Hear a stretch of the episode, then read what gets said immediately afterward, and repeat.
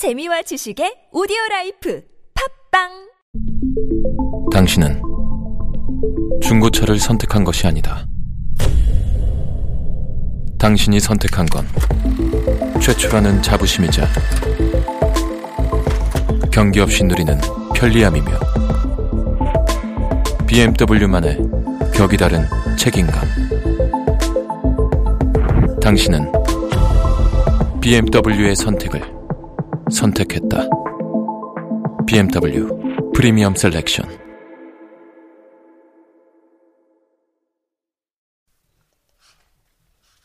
책쓰기 글쓰기 프로그램 꿈꾸는 만년필 아, 이번 주차는 필사하면 좋을 구절과 관련해서 한번 인문 고전과 관련한 이지성 씨의 reading으로 리드하라 이 내용 일부분을 같이 한번 공유해 드리도록 하겠습니다.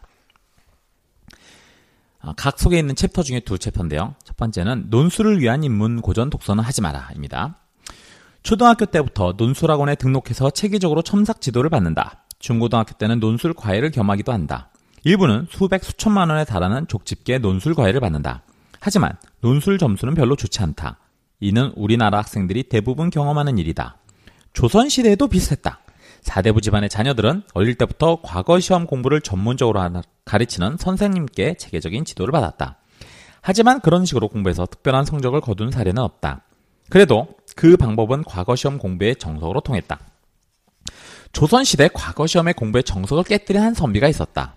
그는 아들에게 족집게 선생님을 붙여주지도 않았고 여러 책을 짜집게 한 교재를 공부하게 하지도 않았고 각 기출 문제집을 외우게 하지도 않았다.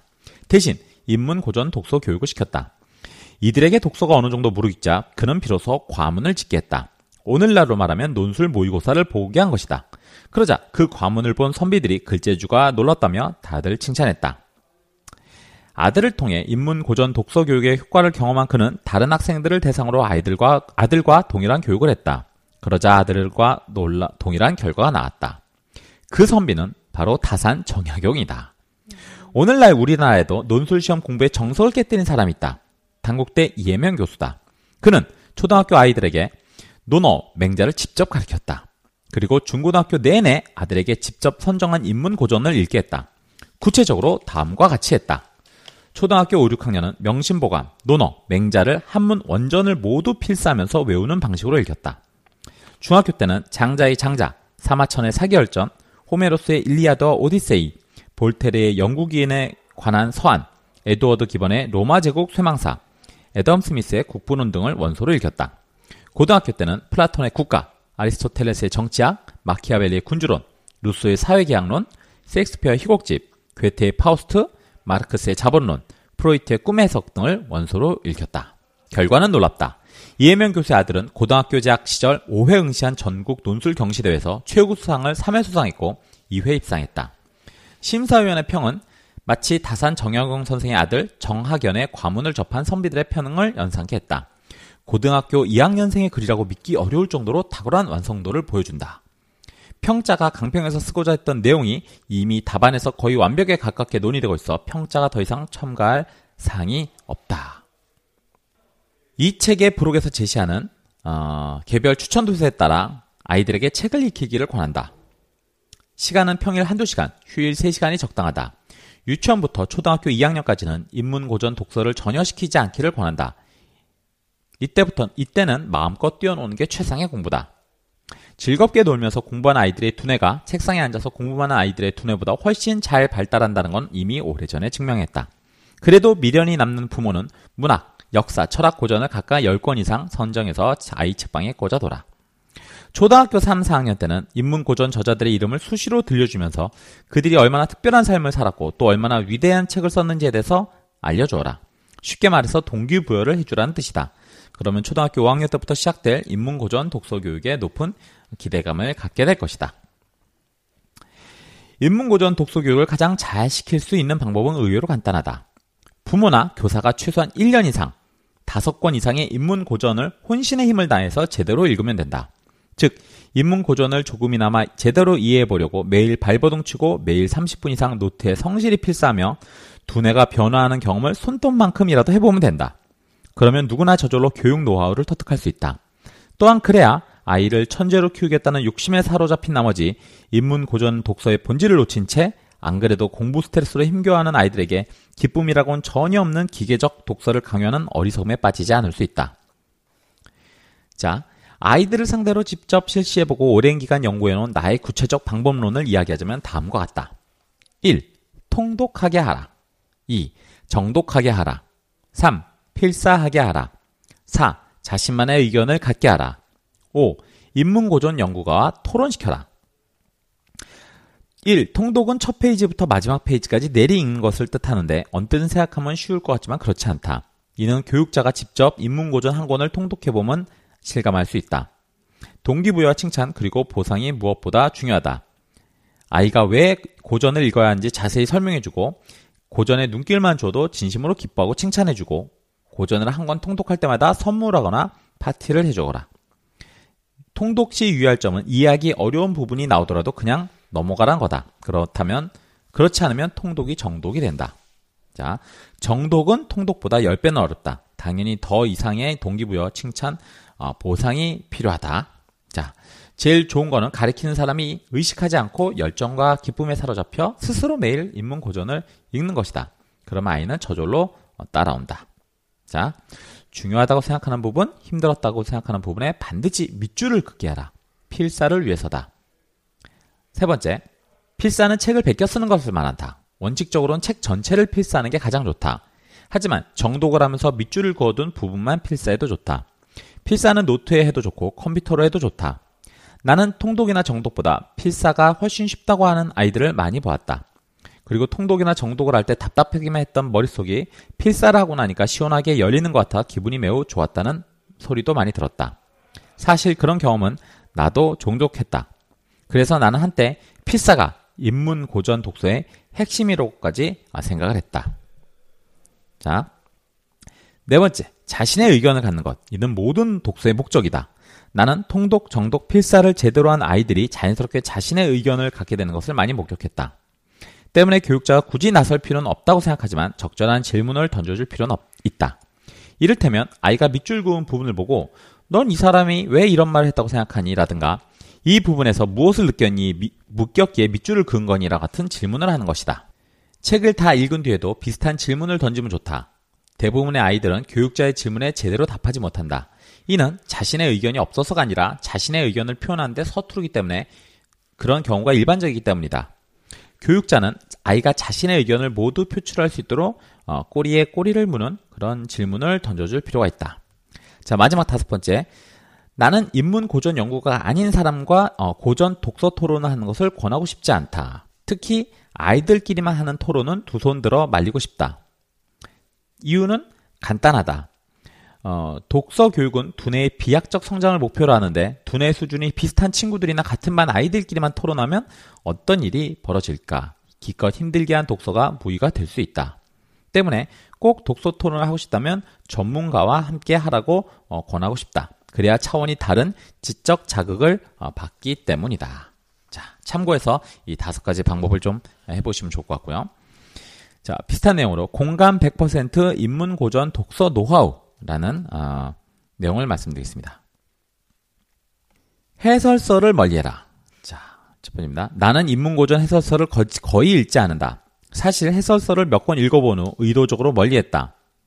그 이유는 두 가지다. 첫째, 해설서 집필자들은 대부분 인문고전 연구 경력이 화려하다. 쉽게 말해서 그 분야의 최고 전문가인데 그러다 보니 초보자로서 자연스럽게 그들을 신뢰한다. 그런데 그게 나의 발전을 저해한다.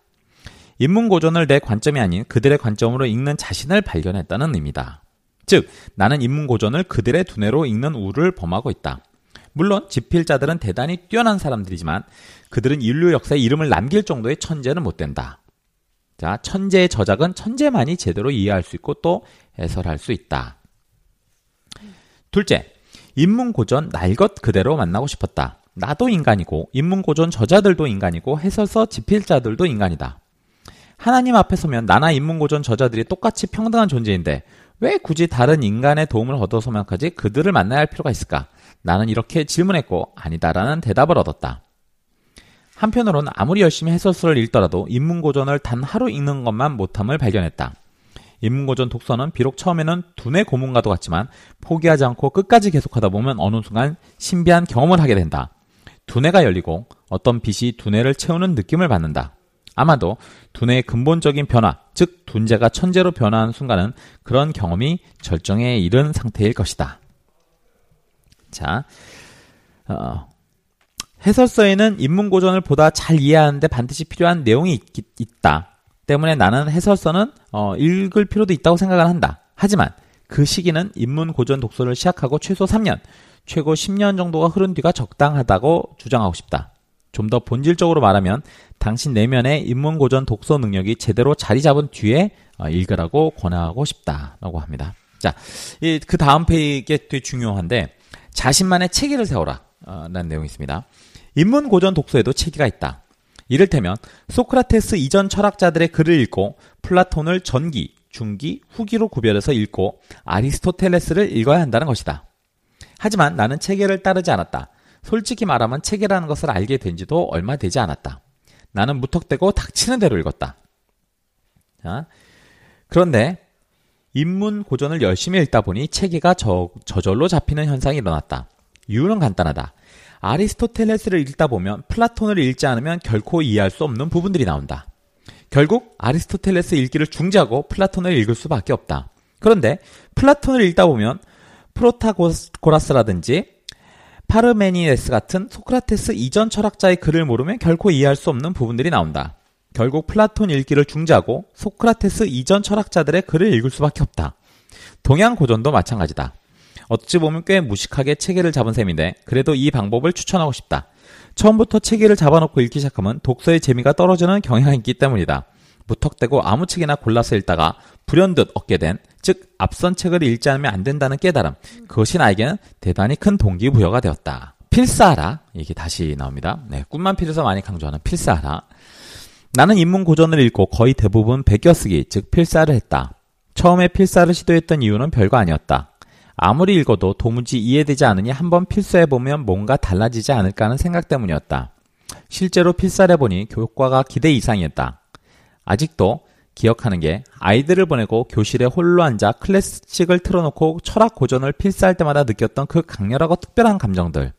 어느 겨울날 새벽에 홀로 깨어 눈 내리는 소리를 들으며 필사했던 체험했던 놀라운 깨달음들. 필사를 하면서 인문고전 저자를 직접 만나놨다는 착각에 빠졌던 것이다. 하얀 종이에 찍힌 검은 글자들이 단순한 글자로 머물지 않고 시공을 초월한 대화로 변해서 나에게 다가오는 그 순간들을 어떻게 설명할 수 있을까? 그 순간들은 필사를 할 때 주로 찾아왔는데 그 순간들이 쌓여서 나의 작은 변화를 만들어냈다고 믿는다.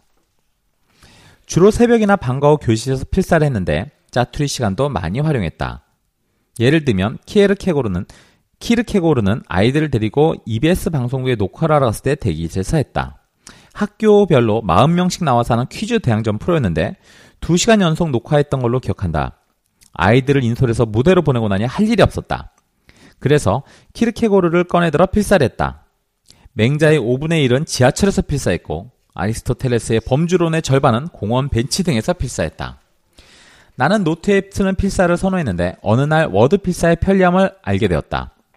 그 뒤 5, 6년 동안은 주로 워드로 필사했다. 그, 그런데 워드 필사는 손가락이 너무 아팠다. 나는 필사하다가 좋은 구절을 만나면 나도 모르게 흥분해서 자판을 세게 내려치는 습관이 있는데 인문 고전 같은 경우 거의 모든 구절이 좋은 구절들이었다. 게다가 나는 멋진 작가가 되기 위해 인문 고전 외의 책들도 매일 필사하고 있었다. 덕분에 손가락에 늘 작은 파스와 밴드를 붙이고 살아야 했다. 그리고 어깨가 늘 찌르듯이 아팠다. 필사를 한창 열심히 하던 때는 어깨 축지 통증이 하도 심한 나머지 나도 모르게 길거리에서 소리 지른 적도 여러 번 있었다. 2008년부터는 워드로 하는 필사를 그만두었다. 대신 집에 있는 복사기로 책을 몇 쪽씩 복사한 뒤에 각핵 밑에 있는 여백에 필사라는 방법을 택하고 있다. 필사는 보통 한 번만 한다. 그러나 도무지 이해가 안 되는 책들은 여러 번 했다. 철학 고전은 처음부터 끝까지 전부 필사했고 문학 고전은 가슴에 와닿는 부분만 필사했다. 역사 고전은 한 권도 필사하지 않았다. 철학 고전 중 정말 이해하기 어려운 부분은 따로 출력해서 주머니나 가방에 넣고 다니면서 수시로 꺼내 소리내어 읽었다. 이해가 될 때까지 그렇게 했다. 물론 내 수준의 이해였지만 말이다. 자동차가 생긴 뒤부터는 mp3의 입문고전을 녹음해서 운전 중에 듣는 방법도 쓰고 있다. 최근에 마키아벨리 군주론과 베게티우스의 군사학 논고를 이런 식으로 다시 읽었다. 네. 이 이외에도 어, 일단 저질러라. 그리고 항상 인문 고전을 가지고 다니라. 네, 책 가지고 다니라는 얘기죠. 네. 그리고 읽은 내용에 대해서 다른 사람에게 설명해라. 예, 저희 그 독서 코칭할 때 실제 많이 하는 방법 중에 하나입니다. 이런 내용들을 어, 이지성 씨가 리딩으로 리드하라. 책 읽는 인문 고전을 읽는 방법 중에 노하우로 같이 사람들하고 나눠주고 있습니다. 예, 참고하시면 좋겠네요. 지금까지 책 쓰기 글쓰기 코칭 프로그램 꿈꾸는 만년필 신혜정이었습니다. 네, 양정훈 코치였습니다. 다음 시간에 뵙겠습니다.